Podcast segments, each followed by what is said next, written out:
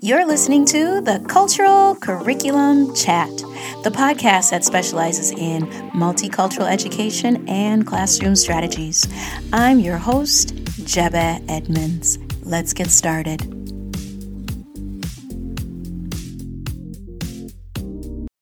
Hello, everyone.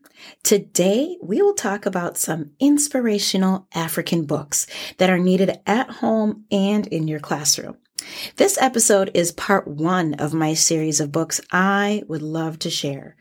The next part of my favorite African book sequence will be for our adult readers. There are many false narratives about African culture, and I wanted to showcase lots of positive images and relevant stories about the vast tapestry of African life in our stories. Hello, everyone. My name is Jebe Edmonds, and welcome to my podcast, The Cultural Curriculum Chat. I'm an educator, and finding books with perspectives of both African and African American lives is my passion. We're going to focus today on some of my favorite African books that you can pick up today. For me, telling stories is as natural as breathing. I'm a storyteller at heart and I grew up listening to my mother share her favorite Anansi the Spider stories, or she and many Liberians would call him just Spider. This story of mischief and getting a taste of Spider's own medicine sparked a love in myself to search for more stories about our wide variety of African stories because remember, no African country is the same and even within an African country, each tribe has its own differences and things that makes them special and important. So for me, that obsession of finding as many stories, both fiction and nonfiction, that talks about the African experience was something that I've turned this passion into a business. And I can't wait to share more of these titles with you all. So when we explore and understand one story, it gives us a deeper understanding of who we all are in this human experience. And I'm going to share with you my favorite African storybooks that you can get today, even in your library. Um, it's really easy to access. So, like I said before, these are my favorite. And no, darlings, I am not getting any special commission or any affiliation. I am just doing this out of the goodness of my heart. And I really want you to share these stories with your children. I have to share with you that you can find a copy of this list of stories that I'm going to share with you in this podcast that you can send it home to your families to have a cute little book list. And Oh, you know it. I've got something special up my sleeve. I even created some lesson plans. There's not all of them are done on this list. So if you see a little asterisk, that means that that lesson plan is up in my shop on jebeedmonds.com. You can purchase my lesson plans right there and download it on your computer. And don't worry, you don't have to be a teacher to download the lesson.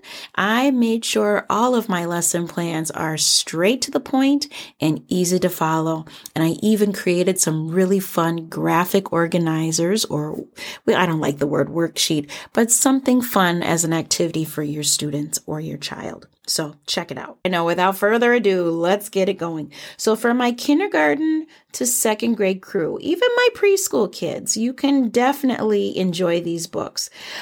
I love the story called We All Went on Safari by Laurie Krebs and Julia Cairns. I've been reading this book for, oh man, 15 years now, and it's a counting journey through Tanzania. Now, what I love is it, it has these cute little rhyming words and, um, uh, the number and the uh, counting by uh, Swahili in order one through 10. And it also focuses on the Maasai cultural group, the ethnic group of the Maasai people. Really, really fun, easy to read along. Um, my students really loved the call and response if I would count, like moja, one, Mbili, two, Tatu, three, Nne, four, Tano, five, Sita, six, Saba, seven, Nane, eight, Tisa, nine, and ten, Kumi. And we put our fingers up in order. And I tell you, the kids just got so energized by counting to 10 in Swahili. Very important book. Um, and also to correlate that Swahili language, another favorite book of mine is Jambo Means Hello, the Swahili alphabet book. Now, I know it's a classic, but I tell you, it's an oldie and a goodie from Muriel and Tom Feelings. This one is awesome.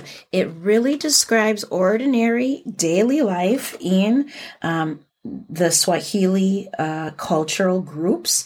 Um, remember, Swahili is a dialect, it is a language, and it's spoken with many, many countries that speak it. So when people think about the language of Swahili, they usually just think of Kenya. There's more countries that have Swahili speaking peoples in it. So I love it. It's, um, of course, the A through Z, but I just love how the words and uh, uh, that correlate with the letters. Like for W, watoto means children. You know, lipo as another favorite one that my students love to read. Lipo is payment. And so you'd hear some of my students go, Oh, you owe me a lipo. It's like really use it in good context. Okay. so we've got that. We've got um, karibu, which means welcome when you are entering somebody's home. Um, another fun one that my students really loved when every time I would read it, I would say embe for E for mango. So all of of these words um, from A through Z um, have really cool phrases and meanings that your students can understand. Another favorite book of mine um, for our K through 2 crew is called Boundless Grace by Mary Hoffman. Um, it's a sequel to Amazing Grace. If you remember that beautiful little girl, Grace, who wanted to be Peter Pan in the first book.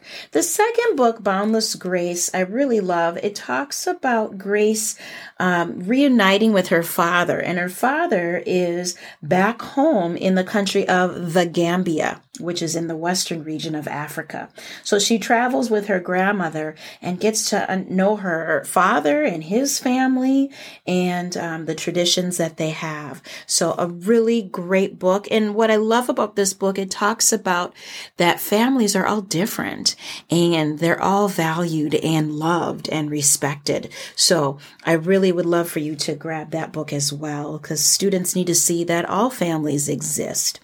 Um, so this is really, really good. Um, for my third through fifth grade kiddos, I definitely recommend the book One Hen. Um, this was actually in our curriculum, our reading curriculum um, of wonders, but I found this book years ago, and it's written by Katie Smith Milway and illustrated by Eugenius. I'm sorry, Eugenie Fernandes. Um, this one Hen really shows our main character Kojo on how microloans work and how sustainable it can be. Um, this is a great economics unit um, in your social studies to show how one animal or one trade could really build sustainable wealth. So definitely um, recommend this book, One Hen learning about the vast majority of multiple African tribes and traditions. This one is one of my favorites. It's called Ashanti to Zulu, African tradition. Um, it showcases 26, I mean, come on, there's over 2,000 different African tribal ethnic groups. But this one in particular is, of course, like the alphabet, A to Z, and they showcase the different ethnic groups and their cultural values page by page. Bonus! My ethnic group, my tribe I belong to, the Vai people, is the letter V. So, of course, I have to represent, right? And so it is one of my favorite, favorite, favorite books.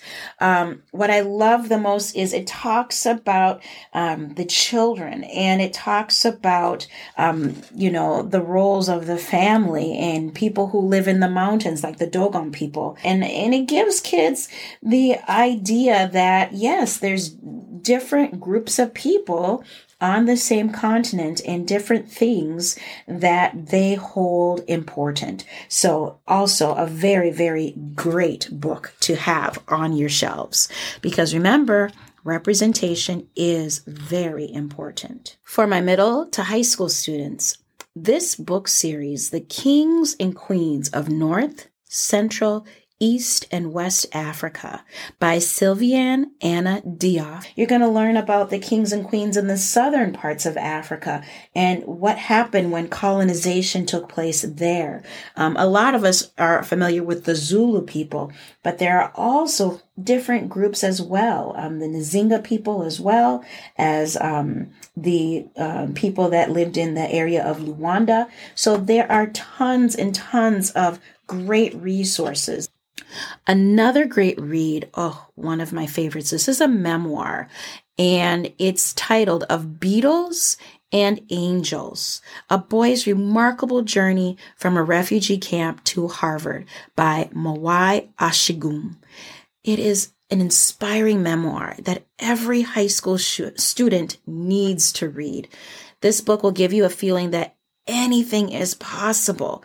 I just wanted to share with you that with this book, and like I said, a lot of our middle and high school students are only familiarized with the civil rights era or the chattel slavery era, but they're not versed into Africans in the diaspora, Africans that maybe fled here that was not their choice as refugees and how they overcame language barriers financial barriers um, even cultural barriers. And this this book i read it several years ago and it is very powerful. And and i feel like students can relate to this man's story. So definitely get this book um, in your literature circles and even at home parents read this book first and have these discussions and read it with your child i also created lesson plans that go along with these books so some are in the process, so keep a lookout on my shop as well. Be sure to give my podcast a five star review to reach an even wider audience with my fun and engaging content. Thanks again for listening, and I'll see you next time. Bye bye. Thanks for listening to Cultural Curriculum Chat with Jeba Edmonds. Be sure to subscribe to this podcast. We will be here, same time, same place next week. Take care. Bye bye.